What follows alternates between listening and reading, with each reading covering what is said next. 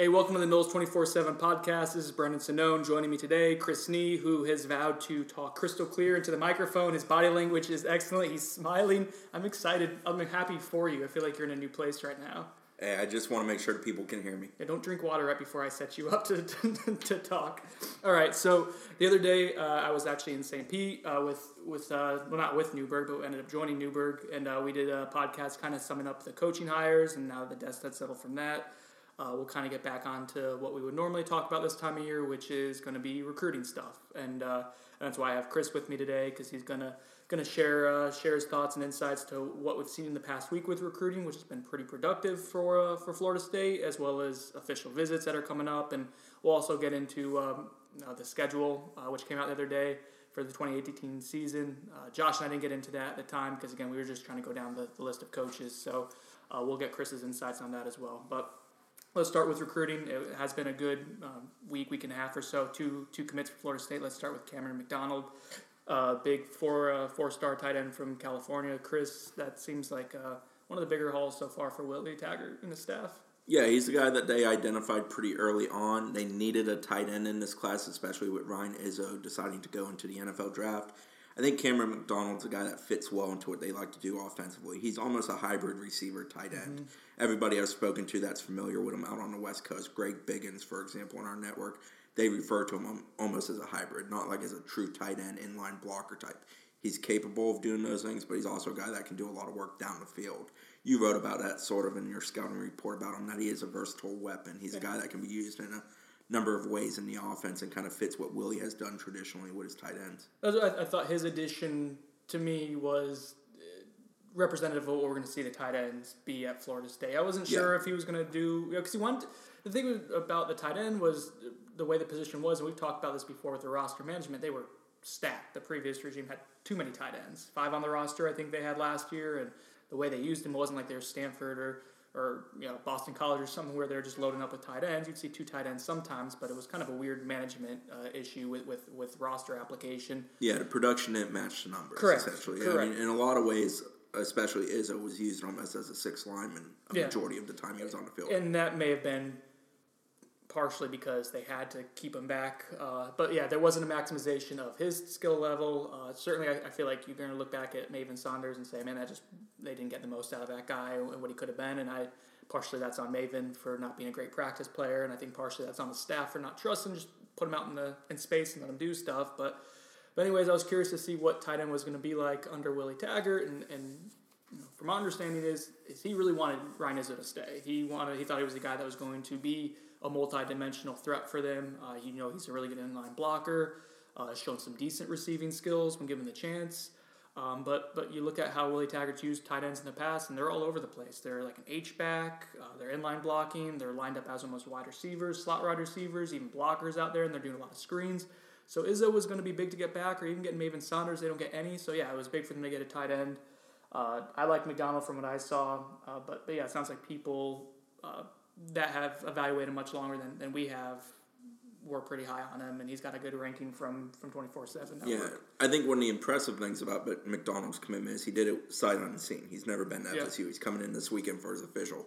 So he's a kid that fully has bought in on the coaching and the people. Mm-hmm. So whenever you have somebody that kind of does that instead of the window shopping of seeing a university, it's a good sign. Now I think he'll come in this weekend like what he sees, but he's coming to FSU because he believes in Willie Taggart's offense and the way he fits it, which is a mutually beneficial thing. Yep, and and he talked when his interview with, with Biggins after he committed. I can't remember when he when he committed at this point. The thirteenth. It was the third. Okay, yeah. so um, but so so after that, he, he talked to Greg, and, and one of the things that stuck out was talking about immediate playing time, which you know, he, he has an idea of what that depth chart looks like currently. Yeah. It's um, him and Trey McKitty are the two guys that fit what they're going to try to do. There's other guys that can try to find a role. Alexander Marshall and Nazir Upshur. Mm-hmm. But at this point, Trey McKitty and Cam McDonald are the two guys that fit what we know Willie wants to do at that position. Yeah, well said. I, I agree. So moving on from, from McDonald, uh, Jalen Goss is the, the other commit that was earlier in the week, and uh, uh, bit of a project, I guess. Three star offensive lineman from Valdosta Lowndes. Yeah, a project with upsides. Greg Frey came in, immediately knew he wanted to add more numbers on the offensive line, mm-hmm. also wanted to add talent. I think Jalen Goss is a kid that he liked a lot when he evaluated him at Michigan. Mm-hmm. He may have not fit into Michigan's plans from a number standpoint, but he's a guy that Greg certainly wanted the minute he got here. He identified him and William Barnes as two clear cut targets for him. And he went after him and they got him and locked it up quickly, getting him in for an unofficial visit because he came in and hung out with Gabe Nabers for a day, their old high school mm-hmm. teammates. Was beneficial. He had a chance to meet with Willie. He had a chance to meet with Greg while he was here. Then FSU went and did the in home, and that's when they sealed the deal with him. He committed on the 15th, but he actually committed on the 14th mm-hmm. to the staff. So he's a talented kid. He's 6'7", 265. Those numbers have fluctuated as far as weight. Um, has a frame to add a lot of weight. Athletic kid in the lower half, long armed. There's a lot to work with there. He's not a kid that's going to walk in and contribute day one, I don't believe. But I think he's a guy that has a shot in a couple years of being a pretty good offensive tackle project.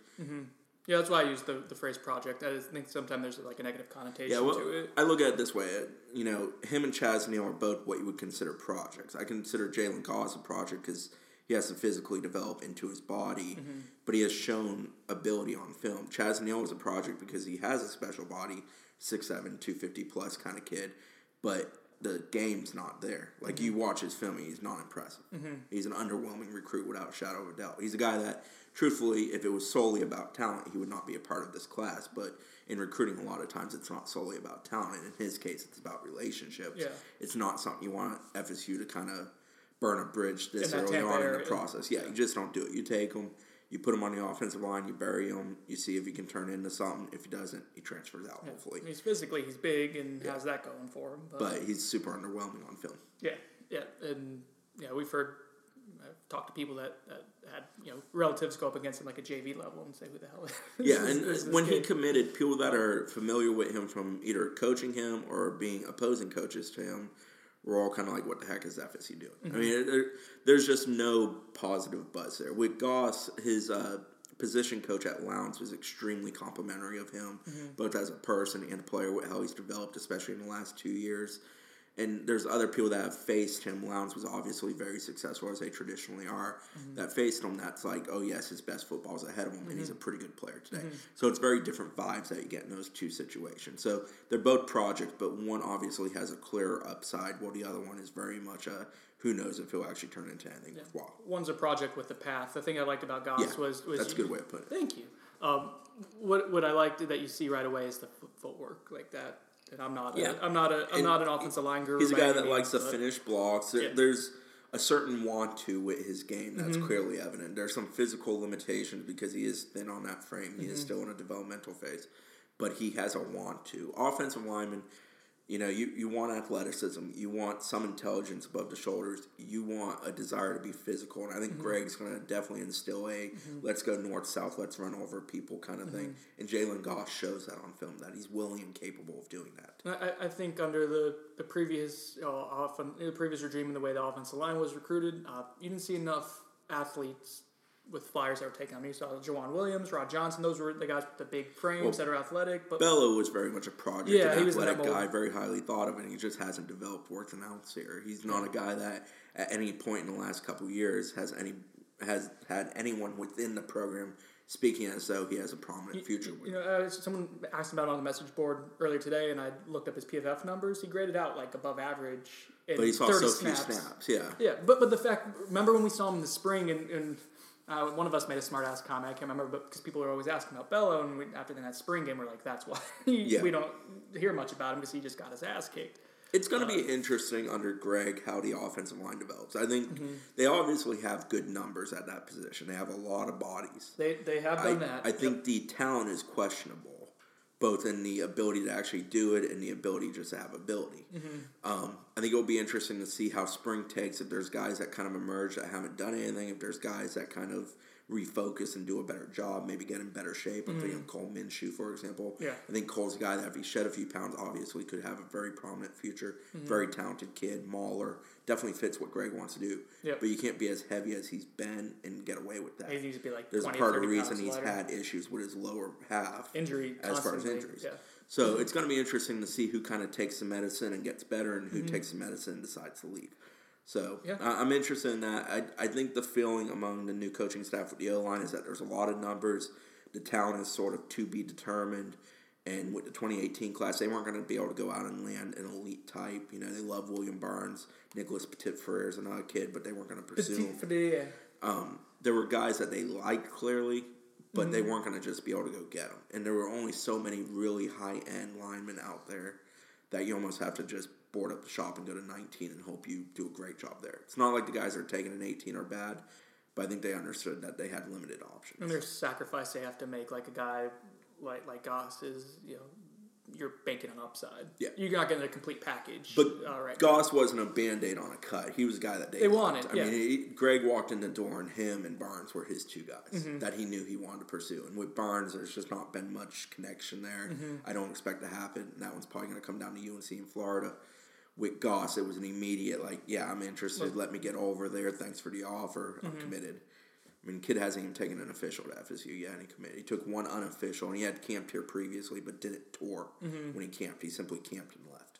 So this is something that I think before we get into the official visitors, as we're talking about recruiting, I want to get your thoughts. Josh and I talked about a little bit was the way the staff is now kind of compiled uh, and, and the makeup of it.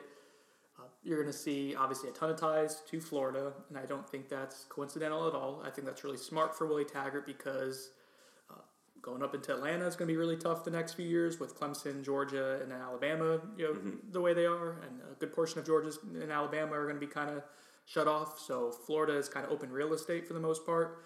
Uh, but you look at, at some of the work they're starting to do in South Georgia. Um, they got Goss. Are they bringing in the other Loudhouse Yeah, Lounge kid for Michael, for- uh, I believe it's Barrett, might be Barnett. I should definitely look and Sorry, sure I set you up without right. looking in. I'm pulling Yeah, it it's okay. He's an athlete quarterback for them. Has won a ton of game at Lowndes. Mm-hmm. I wouldn't necessarily look him as a quarterback target. He could potentially play there, but I'd look at him more as a good football player who's an athlete who has value. He was the best athlete. He was the when watching Goss in depth the other day. He was the other guy that stood out. Yeah. Was I'm like, who's the quarterback? I'm like, He's a little he- cut off. He's He's not. A, he's, he's, not. A, listed at I think 5'11 and a half, Yeah. so he's sub six foot. he's an athlete. But he's a good football player, um, but so so and, that, seeing, and that's a school where you lay you lay seed. Well, that's that, that was going to be what I want. Is, is you can't really so you're gonna, you know Tampa is going to be in play. You know South Florida is going to be in play. You assume Orlando. The other areas that are up for grabs. I think you look at South Georgia is still a place where if you're Florida State, you have a presence. Uh, Yeah, you're gonna. any you're other gonna, areas? You're gonna battle Georgia and South Georgia, and you're gonna battle. As weird as it sounds, Colorado State will be involved there Bobo. because Bobo's still incredibly popular Yeah. in South Georgia. And then other schools, Minnesota, for example, came into Tifton last this past cycle, Mm-hmm. 2018 cycle, and got Rashad Bateman, a really talented receiver that kind of flew under the radar. So there'll always be schools that dip in, but that's an area where FSU, because of proximity, can have a great deal of success. I like the linebacker from Tifton, and uh, he was committed to Oregon. It was Andrew Johnson, I think. Yes, yes. From Tifton, I don't know if they're going to end up going in on him, but he was another No, guy that, that him out. and Raymond Woodie had a good relationship. I believe they did speak after Woodie got out of FSU, Mm-hmm. but um, Andrew participated in the offense defense game, was asked there, and said he was pretty much solid to Oregon in Okay. that process. So He's good. that one, unless he kind of pulls that eleventh hour, I'm going to take one more visit type of thing. Mm-hmm. That one seems put to bed. All right. So it was Michael Barrett, by the way. I pulled up. Yeah. So, um, okay, so let's go to official visits, Chris. Right now we have three that we have confirmed, or that you have confirmed, I should say. Um, I'm just piggybacking on the success of Noles 24 7 these days. It's all good. Um, so you have three. Let's start off Cameron McDonald. We talked about him, but you get a guy to commit uh, before even coming for the official visit. I guess what if you're Florida State are you trying to accomplish him with with, with him at that point? You want him to be another spokesperson for you in the West Coast Noles movement. Mm-hmm. You want him to be able to go back and tell 2019, 2020 kids at Long Beach Poly, an excellent school, that he's Mm-hmm. one from. of the one of the best. yeah. in a school that FSU's targeted already, offering some younger guys there. Mm-hmm. You want him to be able to tell them, "Oh, I love Tallahassee. I love the coaching staff there. I love the opportunity there. It's a winning tradition." You want him to kind of be the voice that speaks it in the truth for those kids, Mm-hmm. because kids listen to their teammates more than they're ever going to listen to an adult. Correct.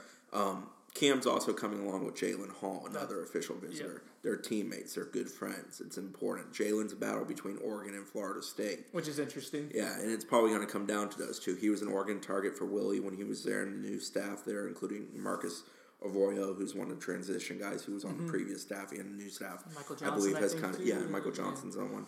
I believe those guys have kind of carried the flag for them during the transition Mm-hmm. and kept them strongly in the mix. Um, I don't know Jalen very well. I don't have a great deal of interaction with him. I've spoken to some people that are more familiar with his recruitment than I am. Mm-hmm.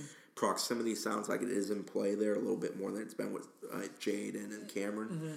But you know, this weekend is FSU's chance to kind of take a big swing, and they're going to get probably the last true visit it. Oregon's yeah. trying to get them in, potentially a midweek type of deal. I don't know if that happens. This might be the last big swing that either school gets. So Mm-hmm. FSU's going to get that last impression. Willie's already gone and done it in home with them, so they've had that interaction. This weekend is basically, if I'm FSU, I'm laying it out there on the paper that hey, we don't have a whole lot of receivers. Yeah, we is- Mm-hmm. love tall guys with a lot of catch radius. You fill that bill. You were a guy I wanted at Oregon. Mm-hmm. I want you at FSU.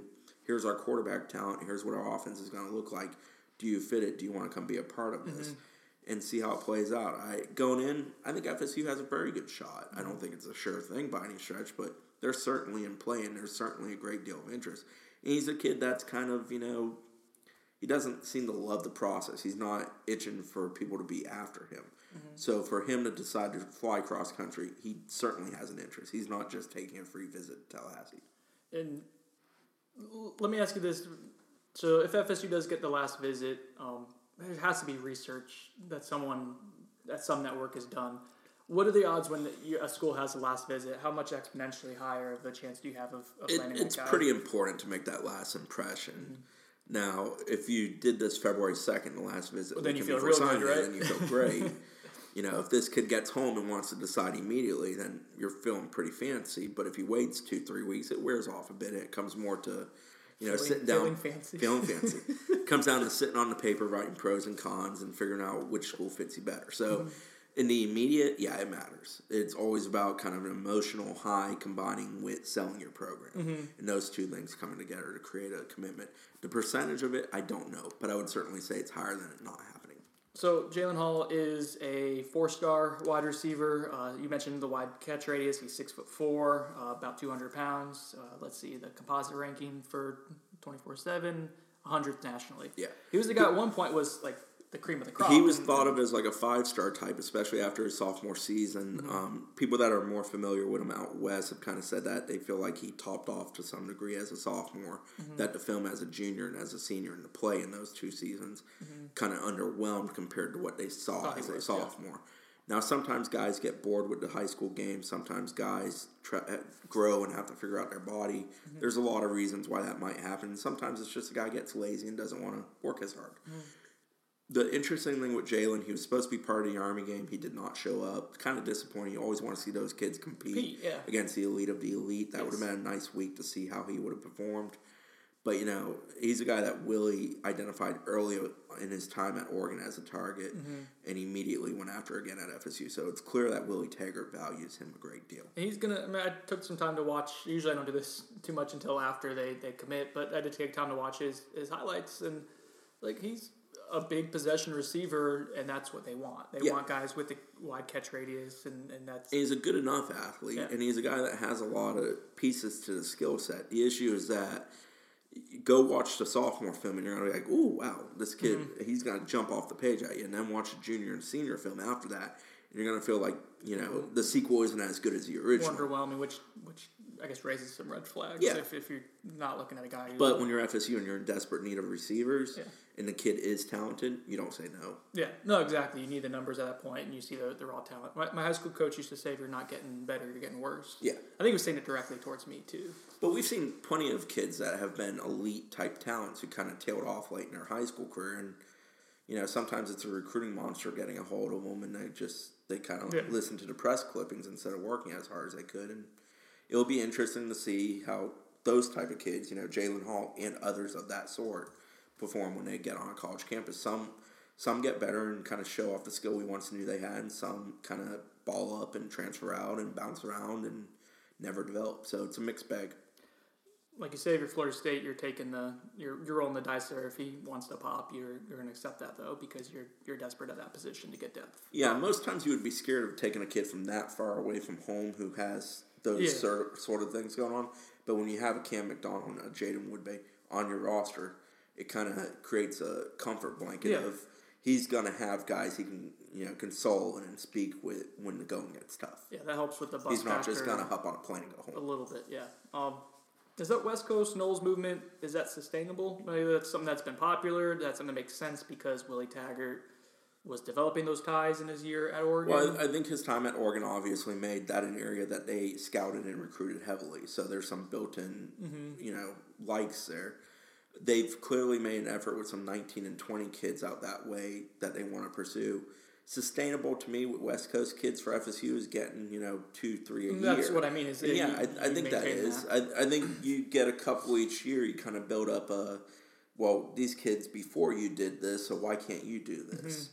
It's kind of like the Texas thing. We saw a Texas kid come, and then Mm-hmm. became became a ex- expectation of the next Texas kid might come. DMV as So well. yeah, and DMV is not going to go away. Yeah, Odell Haggins is still on that staff, and there's other guys with ties to that area. Mm-hmm. That ain't going away.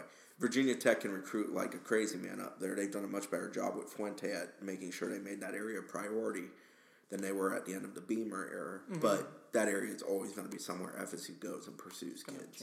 And if a guy like LeBourne next year comes out and has a great year, then instantaneously you have the next guy you can point to, kind of like Nnadi and Sweat were for other guys. Mhm. Yeah, opens it up. Levante Taylor's Yeah, on the verge Levante's of a and Levante's younger brother is a guy that they definitely want. and He's definitely interested. So, yeah, it certainly looks like that's going to continue up that way.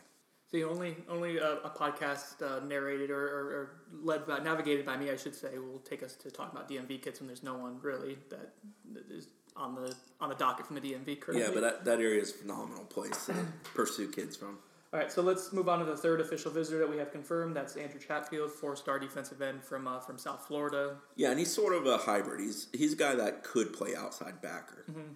He could play both D Six and, two through twenty one, so yeah. a little little lighter right now. he, he's a bit of a tweener, mm-hmm. which always has a negative connotation. But in his case, you put on a film and you're not going to think anything negative about him. He's a mm-hmm. productive player who plays really hard every snap. Mm-hmm. High motor guy. I know that sounds like cliche, but it's true. He is a high motor guy. He gets after it. Mm-hmm. He's a guy that likes being physical. He likes using his hands. He likes being effective at pressuring the quarterback, playing the run. He can do multiple things off the edge. FSU is playing a bit of catch up there. I would mm-hmm. say Miami's kind of the clear cut favorite right now. Um, Florida's also in there. FSU's also in there. I would say really the three in-state schools are the main uh, killers in his recruitment. This weekend's going to be about Raymond Woodie really working hard with him, him getting a relationship with Mark Snyder, figuring out how he fits into the future of the Florida State defensive scheme, and seeing if he likes it. Uh, You know, going in, I think he's a Miami kid. I think he's Miami's to lose, but they have a lot of work to do to kind of make an impression. He's giving them that opportunity Yeah, you got a chance. He just took an official to Miami. Last, last, weekend. weekend? Yeah, which he pushed for it to be last weekend. I think originally, if it was up to Miami, they would have preferred to be the 26th or 3rd, essen- or the mm-hmm. second, essentially the last visit. At this point, it looks like he'll probably come to FSU this week and go to Florida next weekend. Mm-hmm. Not convinced he goes anywhere the weekend after that. There's plenty of schools after him. OU, for example, I mm-hmm. believe was just in home with him, Oklahoma. So there's plenty of schools that want him, but he's not a guy that's just taking trips for the sake of taking them. He's going to schools he's truly interested in. Kind of old fashioned big three. You don't see that as uh, as often anymore. The all three are Yeah. kind of in the same. same Miami's done a really good job there. Florida, he, he's a former Ohio State commitment from many months ago. Mm-hmm. Florida, after his decommitment from Ohio State, seemed like the clear cut favorite coming out of that decommitment. And then Miami throughout the season just kind of pulled away from the pack. They were the one that took the lead and kind of pulled away. The crystal ball reflects that right now. It's 82% Miami. Florida's got 11% and the cloudy 7%. So it's pretty clear that the industry as a whole kind of expects them to end up in Coral Gables. And Coach Cool down there has done a really good job, D line coach, both with production with his players and he's shown the ability to recruit. So, you know, they there's not a reason why Miami shouldn't get him. Like they've done their job. It's a matter of FSU doing enough to make it really difficult for Miami to get him. So three guys that we have, um, and obviously that, that can be fluid. Uh, are we think that there's anyone else? Any other names to maybe keep an eye on? Well, Willie Taggart taught us a great lesson in mid December of like don't don't not expect something to happen. Mm-hmm. I mean, you know, he they went for I think it was thirteen visitors that weekend. They got twelve of them in. Nadab Joseph, who ended up flipping to George on early signing period, is the only guy they didn't get in that they tried to get in that weekend. So, yeah, there's a possibility of another one showing up. Things this year are, to use a cliche, very fluid, mm-hmm. but it is true. I mean, You're all, you're full of it today. well, cliches are rampant at the end of the recruiting cycle. But for example, Antoine Green has been pegged for going to Ohio State this weekend mm-hmm. for several weeks, and that's straight from Antoine Green. And then today, our Ohio State site reached out to me asking me to check with him. He's not going to see the Buckeyes this weekend. He didn't confirm to me where he is going. Speaking to another source on the Georgia end, they expect him in this weekend. So that's literally something that essentially came about probably since Wednesday, because most schools try to lock in weekend official visitors around Wednesday. But you don't truly know till a kid gets in the car or on the plane that they're coming. No, so yeah, there's still what we it as always for recruiting to be uh, pretty, pretty fluid, and yeah, that's an example of Willie Taggart uh, with his first weekend of official. It was, it was pretty crazy. Yeah. Actually, caught some slack or flack, flack, flack from Florida fans uh, on the column I wrote, basically saying, you know, Willie Taggart announced himself that weekend, uh, and they're still salty about it. Well, I, I- I I, wrote it about Taggart when he took the job. You have to tell him no. yeah, He's not a guy that's just going to be like talk to somebody that covers recruiting or a high school coach or the kid himself and the kids, you know, talking about these three schools. So he's just not going to pursue him because he's only talking about these three schools. Now, if he wants a kid, he's going to pursue him. He's going to make the kid say no. Going to make have to make the kid make it clear to him that he has no intention of playing for him. I, I just I don't understand why people. I mean, I guess everyone's gonna have their own opinion and, and interpret things differently. Like why some people would be down on what he's doing so far with recruiting. Like that first weekend was a, was a smashing success. Like you go and you look at it. So you get you get Woodbey eventually from that, and you get Bolden. So you get two Yep. blue chip commits. You secure Robert Cooper and you secure Asante Samuel Jr. Like that's I mean that in and of itself is huge. Yeah, you um, get Antoine Green, a former commitment back in. We're talking the December fifteenth weekend, Yeah. one before the dead period began in early summer when period. there was what like him and Telly Lockette were the only guys, and, Yeah, and he's Odell are the only ones that are that are on the staff now. So you, you get Antoine Green in. He's a guy that was formally committed. You want to make a run at him. You get them in, and you do what you have to do. Obviously, you would have preferred to have an offense coordinator, receiver coach at that time, Mm-hmm. where you could have kind of clearly laid the path. But it is what it is. Mm-hmm. You're trying to get in there. You got Malcolm Lamar and Warren Thompson, two guys that are heavily tied to Willie Taggart. And at this point, I think both of those guys are more likely to end up in FSU's class than not to end up in their class. Two big pieces, a big receiver, a big DN, both positions of need. So I thought he did a very good job there. In a short time, he did a good job of shoring up the commitments that they had. Got seven of them to sign. Christian Meadows didn't sign, but we've seen him since kind of shut it down and say he's firm to FSU. yeah, that's another They one. figured out what the class was going to kind of be and what they would have to work towards in January. Mm-hmm. Obviously, your job is complicated when 65% of kids sign in the early period. So, you know, six and a half out of every 10 kids you're pursuing are gone. Mm-hmm. So, yeah, you're working with limited numbers. You're going to ha- kind of have to rat race it in the end, pursue a lot of kids, figure out who you really have a shot at, get them in, try to close the deal. But for what they're working with, for coming into a program where recruiting hadn't really happened for 50 days, it is what it is. I mean, they, they weren't handed a situation where there was a week or two week period where things kind of fell off. They were handed a program where for seven, eight weeks, basically, recruiting wasn't happening. So you mentioned numbers uh, off the top of head, and we're gonna riff here a little bit. Uh, this maybe end up something we have to go back and re-edit if we don't if we don't don't get the numbers right. But so with the scholarship count, what are we expecting? More or less, how many more room for commitments do they have? I think it's probably about seven to ten, possibly, with expecting some attrition. Yeah, they're sitting at 12 right now. I think 20 is kind of a safe number to look at, 7 mm-hmm. to 8 right now. If you look at, you know, quarterback James Foster is clearly the top That's their guy. so that's one. Do you want to real quick on? Well, we'll get back. We'll circle back around to James Foster. I'll make a note. running back, Jashaun Corbin, and a couple other guys are kind of in the mix. I still think they take one there. It's not necessarily a necessity, especially mm-hmm. with Patrick coming back, but I think it's likely that they still look to take one because mm-hmm. there's talent. Receiver, I think they'll take you know three to four. Yeah. It's clearly a position of need. They got Antoine Green in the mix, Warren Thompson, Jalen Hall this weekend, and there's others. It's not like they're limiting themselves. Tight end, they got their guy Cam mm-hmm. McDonald. Mm-hmm. O line, they're probably done with what they have in the fold mm-hmm. currently. DN, Malcolm Lamar is probably an addition. We certainly expect them to try to take at least one or two more. Looking like Another targeting position some big. DNs, kind of. You know, Yeah. the both both Jamarcus. Chapman, Yeah. John Mincy, Dennis Briggs is probably more of a D tackle in a 4 Mm-hmm. 3 scheme. He's probably about the only D tackle they're truly after. Jamarcus Chapman's kind of a tweener. He could be a strong side guy, Mm-hmm. could be a D tackle. Same with Mincy, kind of fits that role, strong side D tackle. So I expect at least one to two more big bodies Mm-hmm. on the D line beyond Malcolm Lamar, who I expect to be in the class. Mm-hmm. Linebacker, you see him pursuing a few. Xavier Peters is kind of a wild card. Right now, he's on the schedule for FSU and Florida for next weekend. Mm-hmm. I think whoever he visits next weekend should feel pretty good about their shot at flipping the Kentucky commitment. I still think they would like to take another DB. I don't think it's necessarily a necessity, but the right kid comes along. I Trayshawn. Harrison would be the Yeah, is- well, is he more of a Trayshawn, I think, is more of a receiver Okay. for them. I think he's the guy they would like to get the ball in his hands. But, you know, they've continued to interact with Tyson Campbell, Mm-hmm. Patrick Surtain, Elijah Griffin's a kid they've taken a look at in California. You know, there's plenty of guys that they've kind of thrown the hook in the water and see if they can get a bite. At this point, there's not a guy I would point to and be like, he's a clear cut certainty to be in the class. Mm-hmm. But it wouldn't shock me in the next two weeks if we see a DB end up on that official visitor list that we don't currently expect. So that's that leaves us about eight to eight to eleven guys Yeah. that you're saying that kind of fluid with. They what- want talent to fill positions where they have needs, and they want talent that's going to help them win. Yeah. Those are the two priorities. Yeah, we've seen not a whole lot of reaches so far, Right. and that's something that Willie Taggart said after the early signing period when he met with the media was that it's not about you know, it's not about just filling the class. We want to get the right fits, which every coach is going to say, but they've kind of lived up to that so we, far. we list 27 guys currently as top targets for Mm-hmm. FSU. That includes the commitments. So that's what, 12, 13 commitments. So about half of that is still target list. There's a handful of guys on that list who are kind of, you know, reaches at this point. Mm-hmm. William Barnes, for example. But there's a lot of guys on that list who will be in this class. Nicholas Petit for the year. He's actually not on top target list anymore. We moved him off because we don't expect FSU to truly make a full pursuit for him. We'll see. I'm It was kind of a mutual agreement apparently between Harbaugh and Frey regarding him, and Yeah. you know, coaches respect that. And in that case, there's a lot of, I mean, Frey has a connection to Harbaugh.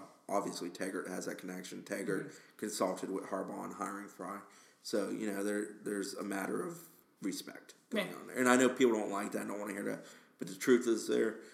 That was going to be a long shot for FSU no matter what. Mm-hmm. So why burn a relationship for a kid you're probably not going to get? It makes sense.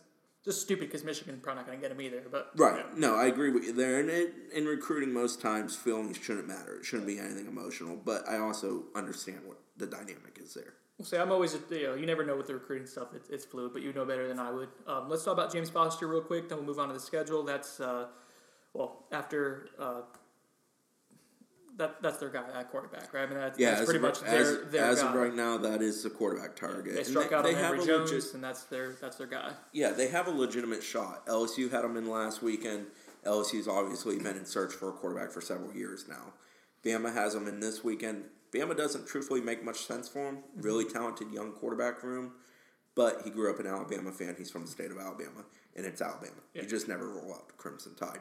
Alabama's also recruiting a quarterback with the last name Purdy, P U R D Y.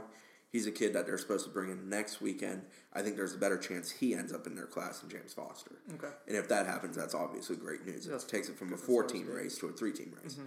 Texas A&M is supposed to bring him in. They're making an effort there. I don't see him going to Texas.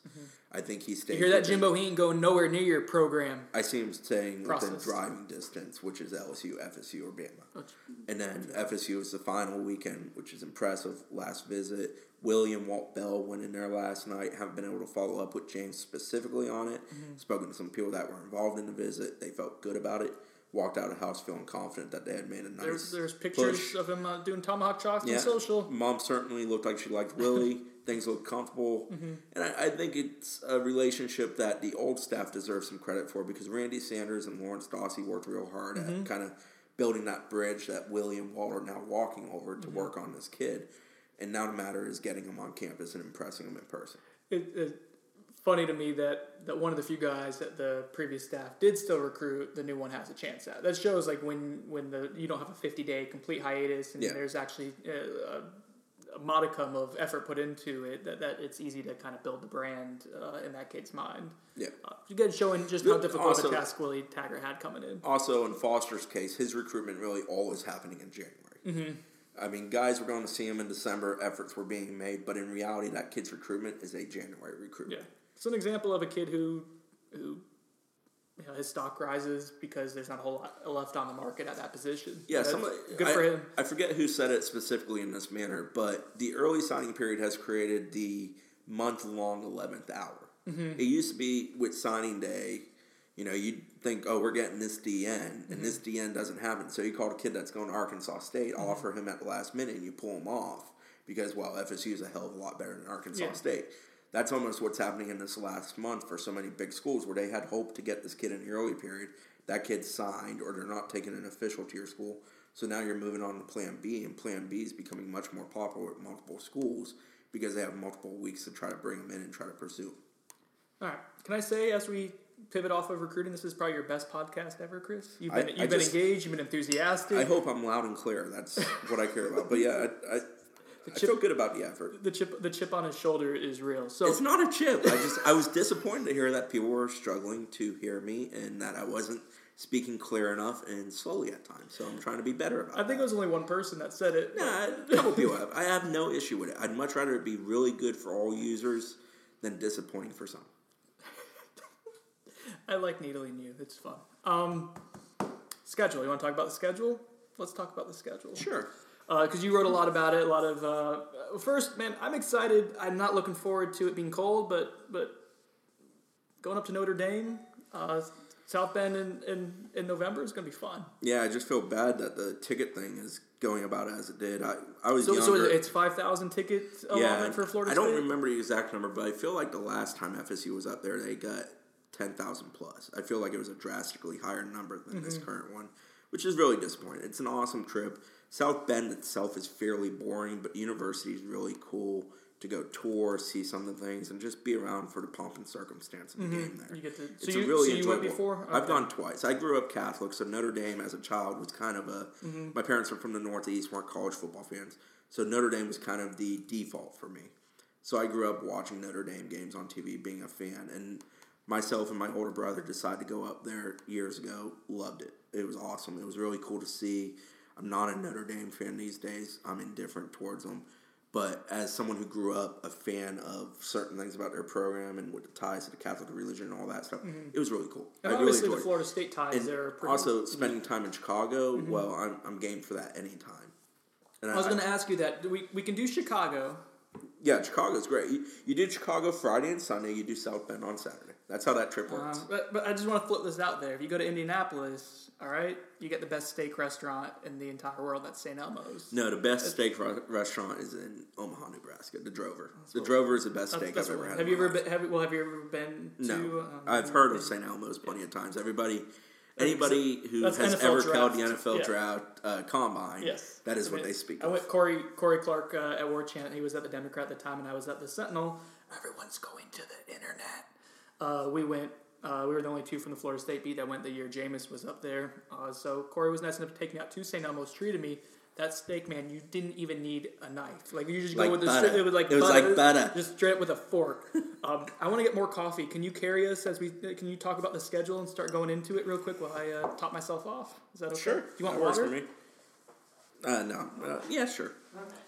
Um, obviously, opening up Labor Day at home with Virginia Tech. It's nice for FSU to have that marquee game finally in Tallahassee. And that will result in a short week as they get ready to host Samford. FCS team, talented one. They were in the playoffs last year, but they're also an FCS team. You should beat them easily. Then you follow that up with the first road trip. You travel to an ACC opponent at Syracuse. Eric Dungey's back. Obviously, Dino had a good bit of early success last year, and then it fell off in the back. And it will be interesting what Syracuse is next year. Where do they gravitate from being four and eight this past year? That's a that's a sorry as I'm entering the room. That's a sneaky good road trip. Syracuse. Uh, there's actually really good eats there. Dinosaur barbecue. Uh, but the, the real gem, I got I got both Wayne uh, the Democrat and, and Dean hooked on it when uh, actually Ben Jones and I've taken a lot of people there. It's my I wine them and dine them. Uh, it's Funk 'n Waffles and it's chicken and waffles, but they have like a Thanksgiving uh, waffle where they use stuffing as the batter for the waffle and they throw on uh, mashed potatoes and gravy and it's delicious. How am I the fat one? Well, I don't want to be a dick, but I, I do go out and, and walk. That's true. You do work out. That's probably why you're not fat. Yeah. Okay. But you, you like eating more. I love eating. It's it's a real problem, and, and right now the uh, You're like man versus food on the the, the, the the future the future misses is having a lot of stomach ailments, so like the diet's been real restricted around the house, which means like that restricts my diet. So I'm like sneaking pan pizzas, if you know, Pizza Hut pizza when I go to Target and stuff like that, to try to get some of the junk food. But anyways, uh, yeah, Syracuse. Yep, they come home from Syracuse. After that, they host NIU. Yeah, NIU's got talented defense, mainly led by the big boy up front, Sutton Smith. He was one of the best sackmen in the college football game last year. He's also very good tackles for loss. I think he was top three or four in tackles for loss. He led the country in sacks. Is Jordan Lynch still there? No, Jordan Lynch is not walking through that door. Um, then it kind of dives into full fledged ACC schedule. Yeah. They travel to Louisville the next week. No Lamar Louis- Jackson. yeah, that no- defense is awful, Yeah. and they lost a lot of talent. I mean, they bring back John Greenard and Dorian Etheridge. That's about it that they bring back on defense. Offensively, Jawon Pass is your next man up after Lamar Jackson. He's talented, but he ain't Lamar Jackson. Last time we went to Louisville, uh, I got up in those. Uh, I got up in those mint juleps, and uh, how many times did I throw up the next morning? I don't know, but I jumped the curb to He, save he your did. Life. Chris jumped. I had to. I, had to, I, I like, "Dude, we saved your to- life, We, and I saved my upholstery. we need to. We need to pull over as we were driving into the stadium. And he's like, "All right, yeah, in a minute." I was like, "No, now." I made a, a nice impression on a bunch of Louisville fans. So after at Louisville, they travel to at Miami. You know, Miami's ten and three, finished with three straight losses. That one's going to be interesting. They return a good bit of offensive talent. Malik's their quarterback again. He doesn't set my world on fire. N'Kosi Perry's not the. Well, he'll the- compete for it, but I'll believe it when I see I it. I thought that was Jameis. Travis Homer will be the running back. Lorenzo mm. Lingard, really highly regarded freshman, will probably be the complement to him in the backfield. And then Ahmmon Richards is the most Stud. talented guy back on their Yeah, offense. You'll see. Jeff Thomas, Mike Harley. They'll be there to stretch the field a little bit more, a lot of speed in the slot. All those linebackers will be juniors, right? Yeah, the Um, linebacker core completely comes back. Jaquan Johnson, who I love in the secondary, I think he's a leader on that whole squad. He'll be back. Their defensive line's going to kind of be lose a bit overhauled. front, they yeah. lost Trent Harris; he was a senior. R.J. McIntosh and Kendrick Norton turned pro early. Yeah, so there's a lot of talent missing from that front. Mm-hmm. But linebacker core is going to help make up for that. Plus, Coach Cool's done a good job of kind of bringing more guys in there, so it'll be interesting. So they get their bye week October 13th. Kind of nice for the first time in a couple years. Their bye week's a little more smack right in the middle of the season. schedule. Yeah, it makes sense. So That's good. it's a little refreshing. They come off the bye and they travel, or I'm sorry, they host Wake Forest. Uh-huh. Bit of a sneaky game. John Wolford's not on that roster anymore, but Mm-hmm. Clawson's done a really good job of progressing that program. Yeah. They went eight and five last year. They were 500 in the conference. Wake they Forest is kind of always always, a- compete with FSU. Always a pain in the ass for Florida State. Wolford, Cam Serigne are gone. Those two have been kind of you know Mm-hmm. on the chalkboard for FSU. Kendall Hinton's a guy who's talented, but I'm not trying to turn Wake into a world Yeah. beater. It's just a decent game. Coming off a bye, you're gonna have Should to be be to. for it. But on the backside of Wake, it gets real tough. Yeah. You host Clemson on the 27th. You travel to NC State on November 3rd, and then you travel to Notre Dame on November 10th. Mm-hmm. Three games against three capable opponents. I think they combined for 31 wins last year. I think that's what I calculated when I did the Ooh, schedule overview. okay, good work. Clemson, I mean, how the hell did they keep getting this talent to walk back through the door? All those guys on the defensive line is absurd. yeah, I mean, uh, their Like, their defense is going to be ridiculously Like, good. like Ferrell isn't even the best one coming back there, and that's a six foot five defensive end that Yeah. moves really quickly, and that's a, I mean that's a first round guy. That's You got. Wilkins, you got Austin Bryant, you got Dexter Lawrence. I mean, that, that's disgusting. They did lose Dorian O'Daniel. They didn't find him a magical addition all year, thank God. But that defense is damn good. Offensively, you know, Kelly's still the quarterback, probably going to get some competition from the young guns. Mm-hmm. Then you got the receiving core, which they're going to have to kind of find new bodies. Deon Cain is gone, Ray Ray's gone. I think you see guys like Amari Rodgers and Tee Higgins kind of step in and fill that role. I mean, it's Clemson. You feel good that they're gonna Yeah, get and their in, in the athletes backfield, I think Travis Etienne's a guy that's going to take a big leap next year. I think he's a guy that people don't realize how good he is Yeah. because that offense kind of centered around Kelly Bryant in a lot of ways last year. Travis is a stud. He's Mm-hmm. Yeah. about as quick as they come in a college game. He's a guy I think they really break out. And then Mitch Hyatt's back, your primary blocker, Mm-hmm. big piece on the offensive line. I believe they have to replace the majority of their interior line though. But Clemson's been stockpiling, so I don't think they're going to fall and, off. and they're pretty good at, at managing around uh, Yeah. shortcomings. I mean, the fact they made Kelly Bryant a, a competent quarterback this year was, was Yeah, because he wasn't that good. He was very underwhelming in person when Yeah. FSU played there. And not to knock the kid, but he was kind of middle of the road. No, he's he's fine. He is what he is. He needs some help around the, to to the credit of you know Clemson's coaching staff. That's the guy who follows Deshaun Watson. You get to the playoffs, like man, yeah, It's never fun to follow the legend. no. So next week is NC State. Which is always an easy place at NC State, the House of. Hearts. The good news, it's not a Thursday. The bad news is Ryan Finley's still there, and he really kind of picked apart When's the state? When's year. the state fair in town? There, Oh God, probably around that time. No, Finley's going to probably have to carry more the load for that team Yeah. this year. They They they, lose a lot. lost the Swiss Army knife Jaylen Samuels. They lost Nyheim Hines, who was a all-purpose yardage monster Mm-hmm. last year. Very good guy out of backfield, also as a receiver. Those two big pieces are gone. He's going to rely more on Kelvin Harmon, very productive receiver last year. Jakobi Meyers, who torched FSU, kind of was his come out party last year. And Stephen Louis, who's good, very good yards per catch kind of guy, needs to become a more consistent producer with more receptions type.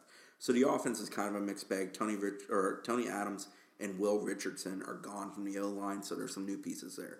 But that offense is going to have enough to do some things. They're going to be able to score some points, especially in the passing. The other side of the ball is going to be the, The rushing attack is to be determined with them, both because of the O line and because replacing the two guys in the backfield. Defensive defense, especially defensive line, is where the question mark is. They'll lose everyone on that. Bradley. Chubb's gone. He's not going to be spitting on any more college football fields. So Being allowed to spit on college football yeah, fields. well, he earned it. Um, so they're going to have to figure out what they are defensively. It's not like their secondary's ever been super strong, and their linebackers have been capable, good guys like Gerard Fernandez, good tackling mm-hmm. machine. But they wreaked havoc with their D line last year, and that group's very different looking. Yep. So defensively, they're a big question mark. That game wouldn't be as concerning if it was kind of its freestanding, didn't have a big game before and after it, but it literally is smack dab in, in between right. two really big games. Yeah. So you're coming off Clemson, always an emotional game, win or lose, mm-hmm. very physical game commonly. Also, your O line kind of gets beat the hell up because it's so physical in the trenches where they're big boys mm-hmm. that you're then coming to NC State and having to face them. And then you come off that and you travel to Notre to Dame. Notre Dame, yeah, which- for a night game. Yeah, and I, I don't think Notre Dame for today's college athlete is as significant as it might have been 20 years ago. Mm-hmm. But still, it's a cool place, and it's a place that I think when you're there in the moment and you got you know 7:30 kick on NBC, it you're gonna have some butterflies. It's just gonna be a natural order type mm-hmm. thing. Quarterback for them is eh, trying to figure it out. It's Brandon Wimbush, Ian Book. They both saw time last year. Neither of them set your world on fire. Mike McGlinchey, who outside of Miami game last year was an outstanding offensive tackle, he's gone. Uh, they lost some key pieces at receiver. So the offense kind of is in transition, trying to figure out what they are. Defensively, they have pieces, but Mike Elko, who's kind of the architect of the turnaround there this past year in a big way, is gone. He left for A and M and way too much money. Clark Lea, Clark Lea, I'm not sure how you say Clark's last name. He was there last year. He's taken over as DC. Mm-hmm. So, you know, they got some good news. Te'von Coney, talented linebacker, South Florida kid, Jerry Tillery, defensive lineman, both decided to come back and start going pro. Those are big pieces to build your defense around. They got capable talent in the secondary.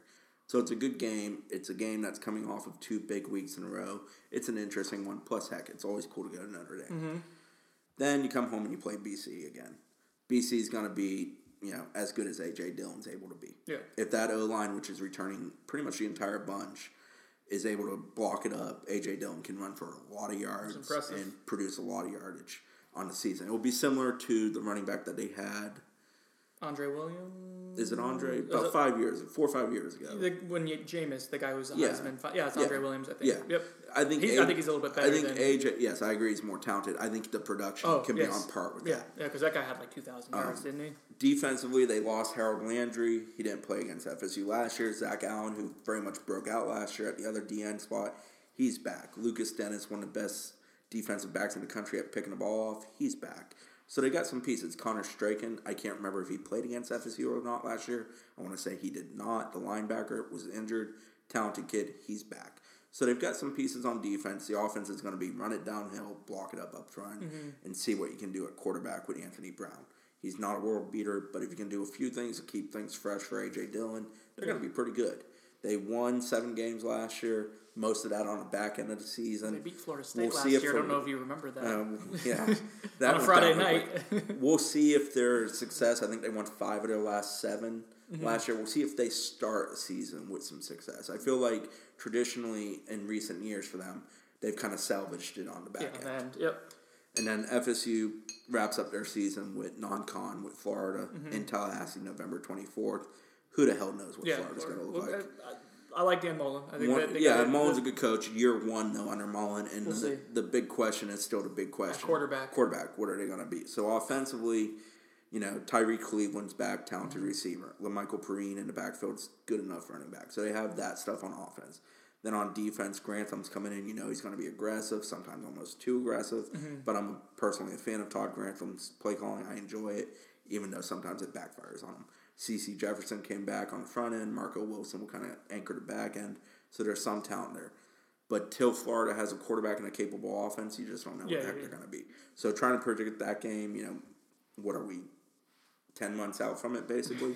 Good luck. I'm not going to try. My initial take, looking at the schedule, 9 and 3, 8 and 4, 10 and 2, I would probably settle on 9 and 3. Mm-hmm. You know, I, I think Clemson's obviously a tough task. I was I was gonna go eight and four, but I mean, who, Yeah, who, I, I think we're a little Clemson's a out. tough task. I don't love Miami. I think Miami is a better team today than FSU, but we'll see what they are when they match up in you know early October. VTech's kind of a flip the coin because it's game one. First game of the season. New yeah. system, new coaches. Mm-hmm. You know, you never know how it's going to be when you come out of gate. That three game stretch there is tough. Notre Dame's a tough game. I, I feel like Clemson's a certainty, and then there's about four games you can pick two losses out of, Mm-hmm. maybe even three losses, and that's why I settled on nine and three. Yeah, I mean that, that seems fair, and we've got to see what Florida State is and get idea of them, you know, in the spring and see what, what they have, who's healthy, all, all that stuff. So it's obviously a, a, ways away, but it's, it's a on paper it's a tough schedule. You have well, how many teams that were bowl that were bowl teams last year? Uh, I believe not, nine were bowl teams, Woo, and nine? then Samford was an FCS playoff team. So Okay. ten teams that played in the postseason of their respective divisions. I mean, yeah, it's not going to be an easy. It's not going to be an easy. well, Florida schedule. didn't play in a bowl, Oh, and then uh, who else didn't make a bowl last Uh, year? Syracuse did one- not. Syracuse They- they- because they fell off so bad. yeah. Oh, That remember how high people were, and I was Yeah. among them. How high people were on Syracuse following that Clemson upset. Yeah. Dino's got that offense rolling. They got Ishmael who's gone, Mm-hmm. and Ervin Philips who's gone at receiver. Dungey's you know a dynamic playmaker outside of when his head gets wrong, and their defense was improving, which really had nowhere to go but up last year. But it was getting better. Yeah. And then they just kind of fell off the face of the planet. And the, last month I was awful for them I, last year. I like Dino Babers too, and that's I do kind of too. in the preseason. He was saying around that middle of that second season is when things start kind of clicking, and that kind of looked like that was coming to fruition. Yeah, because their defense didn't. was getting better, and their Yeah. defense was so dreadful two Mm-hmm. years ago that it had nowhere to go but up. But it looked like they were clearly making a jump, and that kind of reverted back to its old business in the back half of last year. They couldn't stop many people. No. Um, I mean, listen, it's a, it's a tough schedule. We knew with who they were going to play that it was going to be tough. I don't think uh, there was a lot of uh, on social media a lot of people that weren't really thought, thought Florida State was going to you know getting screwed over a little bit with the way the schedule is going to work. I mean, that three game slate at the end in, in October and November between Clemson at NC State at Notre Dame is really tough. But man, when you look at like the openings that they had, there was going to be a stretch like that at some point. That just that's you're you're playing you know I think cross the- cross, cross division. You're playing Miami and Virginia Tech. Like I think the preference would have been if you could have like you need Samford on that short week Mm-hmm. because it's a short week. So if you could have taken NIU and Mm-hmm. switched it with NC State, maybe that would have been more welcomed. Then you're, but then you're talking a- about well, then you're talking about one, two, three, four road games in a row. Right, but my point more so is trying to real tough, Yeah. less tough, real tough. You know, and NC State's still kind of mid tier, if not upper tier, of I toughness think on if, that schedule. I think if you're Florida State, what you like is you're breaking in a new offense, obviously a new defense. Uh, out, Virginia Tech's going to be difficult, but uh, they're breaking in some new you know pieces uh, on Their, their, their, roster. I think on their offense, defense is uh, their defense is going to be a lot of fresh face guys. But They lose the two Bud, linebackers. Bud has Uh, always done a good job with Mm-hmm. kind of having his troops prepared and being willing and capable of pulling it off and figuring it out. You know, as the bullets start flying. But we'll see how that is. That that game's going to be one of those games where I think the two teams are really filling themselves out in the 1st Mm-hmm. half. Which is, I guess. So my point is, you look at that that start of schedule, you have a good chance to go four and 0, 5 and 0, 4 and one, um, Yeah. And build some confidence for a group that really, really needs it after you know this past season. Especially as they figure out what the heck they're Yeah, doing. exactly. That's, so there's so many variables at play there. Trying to restore confidence, trying to understand a new offense, trying to figure out who your identity is and what you are. Trying for that coach, to, for the coaching staff to figure out what they have. Like getting There, there's going to be no greater teacher for FSU next year than the film of the Virginia Tech game. Yeah, no, you're right. That's going to be, and that's going to be against a good a good team, um, and that's going to possibly, and that gives them. But then they have opportunities to, to apply that. Uh, Samford at Syracuse, Northern Illinois. Those are all win games you should win, Yeah. uh, even if you're still feeling things out a little bit. So I like that it's not front loaded for Florida State. And I, I I'm kind of uh, in the in the camp. There's actually a nice Yeah, for Florida State. I wouldn't flip the schedule. I'll put that way. Like I would not. then you would have a legitimate gripe saying that, that ACC screwed it yeah, over. you if you flipped and began with Florida and worked it backwards, yeah. it's a far more difficult schedule than if you're at least allowed to kind of prepare to try to figure out what you are on the back end. road trip that you're looking forward to the most? And I Dame? love going to Notre Dame, and it, it's unique. We don't do it often. You Mm-hmm. know, we don't we don't get to make that trip. And I like Chicago a ton. I have a buddy in Chicago. I'm looking forward to seeing, and it's just good eats, good fun, really cool campus to go tour. I highly suggest people get there, you know, early in the day, one, two in the afternoon, take two, three hours, walk around the campus, check out some of the sites, check out the athletic facilities. Their training facilities really nice. And then get in the stadium. Get in there early, see what they do on the field, see some of the stuff they do, enjoy their band. Their fans, from what I recall, were very nice, very enjoyable to be around. I, I loved it. I it it's one of the better road trips I've ever made in my life of covering FSU and even when I was younger, just going to games with family and such. All right, I'm looking forward to that. Um, I want to redeem myself at Louisville though. I want, I want to not. I want to not throw up. I'll keep you in check in Chicago the night before. No, yeah, no promises about Chicago. Um, but I'm also I'm also yeah, have had a newfound appreciation for, See, for have bourbon in the past You year. have the deep dish pizza, which helps Oh you. god, to, no! I don't like. it helps you to soak it to up, Chicago. Oh, that's true. It helps to balance you out. It lays a good foundation. That was part of the issue at Louisville is that, that Corey wanted to get the spicy pizza or something like that, and that mixing with the mint juleps, and then switching to the nasty natty lights or whatever they were, Miller lights, and then the acidicness from the pizza was just. you got to lay the base. Do it like a professional. I'm listening because your experience of eating and drinking and combining the two. You're, I've you're, done it a few times in my life. I don't do it much anymore these days like I used to, but I've done it a time or two. You're correct. I don't like deep dish pizza. I'm just gonna throw that out What? there. Yeah. Oh, you, you're, Like genuinely good. I've been dish to pizza? Chicago when I was in high, and I was like, this is just like soup. It's Man, soup. I'll it's ass soup. Uno's isn't any good, and I'll go just I know you because go I to you want go some deep to dish. Orlando and you go to Uno's, which is just It's psychotic. not like religious. I just will mm. do it here and there. There's not a ton of great deep dish pizza throughout the state of Florida. There's not or great at least deep I'm dish not finding pizza it. anywhere. Those listening to the pod, if you know a great deep dish pizza in the state of Florida, tweet at me. it doesn't. What's your Twitter handle? CD two four seven. I would hope At most of these CD247. folks I mean, I know know. that. I don't know. It's a yes. different medium. Deep dish, hook me up. Let me know. All right, I'll go knock it out. we're, uh, we're we're starting to spin a little bit, which is kind of how the. I'm always here to talk a little deep dish pizza. This has been your top performance of a podcast from start to finish ever, and the reward was you got to talk about deep dish pizza. right.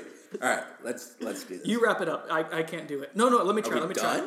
Yeah, I think. What else do we have to talk about? I don't know. I mean, we've got recruiting. Um, We have an entire coaching staff. I know you did a lot of that. No, you know we did do, but your thoughts on the coaching staff now that it's complete, and the fact that it is complete, the timing. I know you wanted to talk about that a little bit. Let's go over that real quick. Five more minutes. It's important from a recruiting perspective that they are done. They're Mm-hmm. able to now tell a kid this will be your position coach. I think at receiver, where they have a great deal of need, that's a very important thing. I think David Kelly's an excellent hire at receiver. Mm-hmm. Personally, I know you're very familiar with David. I think highly of David from talking to people about him. He was the guy that was, in my opinion, sort of railroaded by the NCAA and by uh, he- UCF. he was railroaded by UCF. He was an up and comer when Yeah. that happened at UCF. He's was going- essentially taking a six year hiatus because he got For, railroaded. for people, and he's sixty-one now. So I mean, Yeah. he, but for people that, that don't know, I don't think we said this on the podcast. Um, he was likely the heir apparent to George O'Leary when his Yeah. time was done because they had the succession plan for Brent Key, and uh, Brent's a fine position coach. He's not a head coach. Yeah. that would have been a disaster.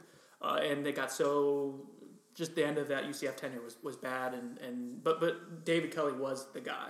yeah. Um, so you, you got a guy who is about to be the head coach of a pretty good program uh, as your wide receiver coach right now. and he's a recruiting dog. He Yes. loves going after big timers. He he enjoys the pursuit.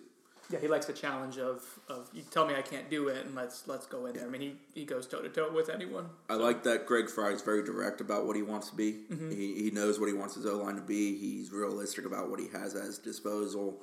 He was very quick to go address some of those needs and try to pursue guys. I'm impressed by that. Uh, we've talked a good bit about Pimp and Telly Lockette. I don't feel like we need to rehash on those. Walt Bell, I'm not super familiar with. I've obviously done what everybody has done, looked at the BioBlast, kind of figured out what he did in the past. The impressive thing with him is how quickly the ascension has happened. He he had the shot at ULM when um, Viator took it, so you know he's clearly a guy that's thought of highly in the college football ranks. I mean, a lot of our, our colleagues that are more familiar with him. Um, Yes. Tom. Uh, Yeah. Who else? A couple guys. JC, I saw yeah, JC did. There's a couple, a couple guys uh, within our network that we both respect. Uh, respect him a lot. So I, I think it's good that Willie brought in another. I I've said this since the beginning with Willie. I think he's a guy that's very willing to have strong voices within the room, mm-hmm, and I think that's a good thing for FSU as a collective. he's willing. Yes, Get it? I, I hate you sometimes. Defensively, Harlan Barnett, I think we've spoken about this previously on the pod. Another guy's not super familiar with, but every time I talk to somebody that is familiar with him, it's rave reviews. I've not had anybody like kind of question him or throw out something negative. That hasn't I think that's how Willie Taggart kind of settled. Because he wasn't originally on the radar for, Yeah. for this staff. I think he was like a third or fourth option. But once they kind of did the due diligence and saw that he was, well, they heard, they heard the same things that we've heard, which is uh, just a professional, a great teacher, a leader of young men. Um, and Developer it- of talent. Yeah, exactly, and uh, and scheme savvy. He's he's been groomed by some really, really, really good defensive minds. We all know who and what Odell is. Don't need to rehash that. Raymond Woodie's another guy that we, I believe we've discussed about, previously. I think Raymond will do very good at his position. Again, another very talented recruiter on the trail, another guy that's very aggressive on the trail.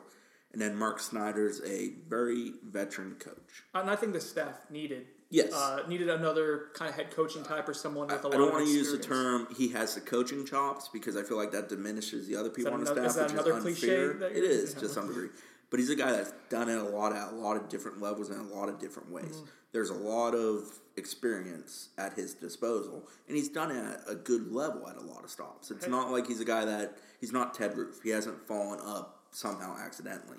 He's a guy that's kind of earned his You mean way. Florida State defensive I'm coordinator not. target? I Ted didn't Roof? do that. I, I have a low opinion of Ted Roof. I think he's a guy that's fallen upwards without really deserving it. Mm-hmm. I don't feel like Mark Snyder is that. I feel like Mark Snyder is a guy that's almost kind of settled back into his position, Mm-hmm. but has experience that far exceeds his value at this His position. His seasons weren't. Or he wasn't a terrible coach at Marshall. Like he, he, he left after going six and six. Um, but I think that was his only 500 year. So I guess he wasn't a good head coach. But as a coordinator, like at USF, he was. I think they had like top 20 defenses both years he was there, and that was when Skip Holtz was kind of just driving that thing into the ground. Um, Plus, him and Harlon are very familiar with one another. were another, and I think that's if you're a Florida State fan, you like that Harlon felt comfortable uh, bringing him on. Yeah. I'm not sure the dynamics of, of was that like someone they were looking at before, was that Harlon's guy, but it seems logically you can say that they brought him. As a whole, they're young. Yeah. They're energetic. They're aggressive. They want to get out and recruit. They have a clear idea of what they want to be as a team, both on the offensive and the defensive side of the ball. Mm-hmm. And I, I just think it's kind of a good passage for them. We, we, we know that they have they have an identity, and I think that is such an important, or at least a, a concept of what their identity is going to be. I think Yeah. that that the best teams, uh, the teams that maximize their talent, are the ones that have an idea of this is what we're going to be, this is what our strengths are, these are our weaknesses we avoid, and you can consistently maximize while, while hiding weaknesses. Like that's what good football teams do. Yeah, and then you have the 10th coach, Alonzo Hampton. They Mm-hmm. greenlit the ability to have a 10th coach. I believe it was January 9th. He's a guy Bob, that. Bob Ferrante's smiling Yes. somewhere. to this point, we believe he's going to kind of concentrate on special teams.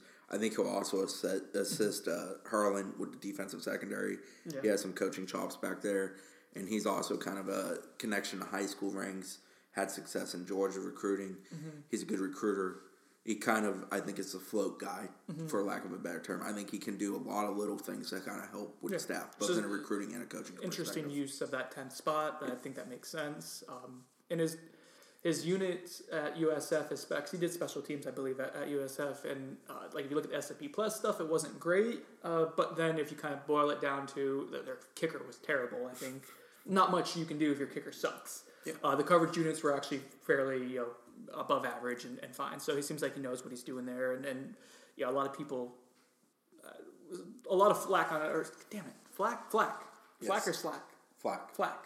On, Slack is what we use to communicate. Slack is what we use to complain. I'm supposed to be the wordsmith of the staff too, and it just it's it's all smoke and mirrors, man. Um, you're talking about I'm the Ted Roof of Noles twenty four seven. Um, but he, he has a I, I like Hampton I for people that that were skeptical of that hiring because his resume wasn't the same as others. Like I don't think it's as, anywhere near as as risky of a hire as made out to be. I look at hires as filling specific roles. Yeah. And teams have a lot of different roles. And I think Alonzo Hampton's a guy that can fill multiple different roles to some degree. and I think that's sort of what he was hired to be. And that defensive staff is the older side of, It, of it the provided the too. You get a flexibility to go hire an OC quarterback coach Mm-hmm. instead of hiring a DB coach. I think the original preference was to hire a non DB coach, but I think it made sense to add an additional strong voice on the offensive side of the ball, Yep. which is why they went with Bell over Mm-hmm. an additional DB coach.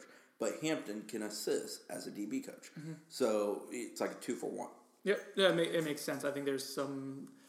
Man, Willie Taggart loves adaptability and versatility, and I think we saw that as he compiled this coaching staff. I'm, I'm interested to see how they jive with one another. Mm-hmm. That's always an interesting dynamic with new coaching staffs. Obviously, there's a lot of familiar prior relationships among the group. I'm interested to see how the players take to them.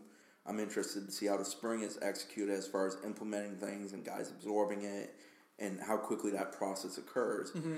I'm not. I have no preconceived notions. You know, I said nine and three, eight and four. Looking at the schedule, that's because of the roster talent. That's mm-hmm. not because I believe magically some beans are going to be spread and you know things are going to happen. I, I have no preconceived notions. I want to walk into this season, kind of just let it all happen. I want it to happen in front of me instead of me expecting it to happen. Mm-hmm. That makes sense. Um, I, mean, I, I think if you were to have expectations that there would be a rejuvenation of guys feeling, uh, saying guys, players feeling more motivated. Yeah, I think that's I think that's and I think fair the ones that don't buy into that, you say buy to. You get rid of real quick. I think it kind of allows the roster to clean itself up, but it's which almost, needed to be done. That roster has had a healthy amount of dead weight. Yeah. And guys that you know for whatever reason didn't really feel wanted or want to be here, that needed to be kind of. And I think with how change, that, that, that happens. But I think that ha- I think that's a good thing. Mm-hmm. Short term, it's not a great thing because it hurts depth. Yeah. But long term, it's a great thing because it gives you the roster that wants to be here. That's all in on mm-hmm. being a good team. But or the best team they can be at least. And as a, you're trying to maximize, and that what hasn't happened since 2013, yeah. yeah 2014 to an extent. Um, what I like about bringing in a new staff, and this is just just from my experience, like if you start a new job, like when I joined, you know, Noles 24 seven you feel rejuvenated. That's just that's natural. When there's new blood, new life, honeymoon period. Yeah, that happens. Uh, so I think you can expect some of that natural, to, some of that to happen organically at Florida State. We'll, we'll see. Um, I think it's a good staff. I know I wasn't a fan of doing you know, coaching grades. Uh, so Josh threw out. He said B plus. I said, well, you know, A minus is what I thought. I, I I think if you're Florida State, they've maximized uh, what they can do with recruiting in Florida. That's going to be set up well. The schemes they're going to be running are going to fit well with the type of athletes they want to bring in.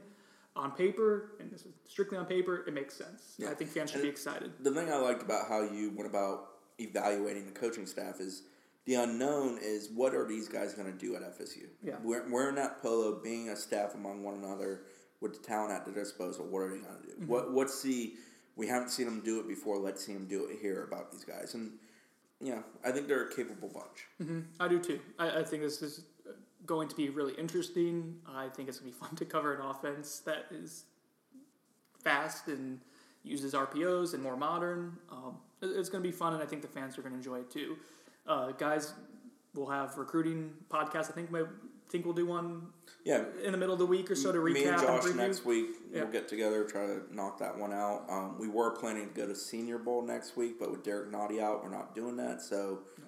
I'm freed up. We're going to be in Tallahassee, so we'll be covering recruiting. Obviously, that's going to be hot and heavy over the next two and a half plus weeks. Um, that's going to be the main focus, and I know Bob and Brendo are going to work a little bit on telling you more about these new coaches and how they fit into FSU, and that's kind of our goal. But Thanks for joining us, and we'll talk to you next time. You ever call me Brendo again, I'm going to slap you in the face.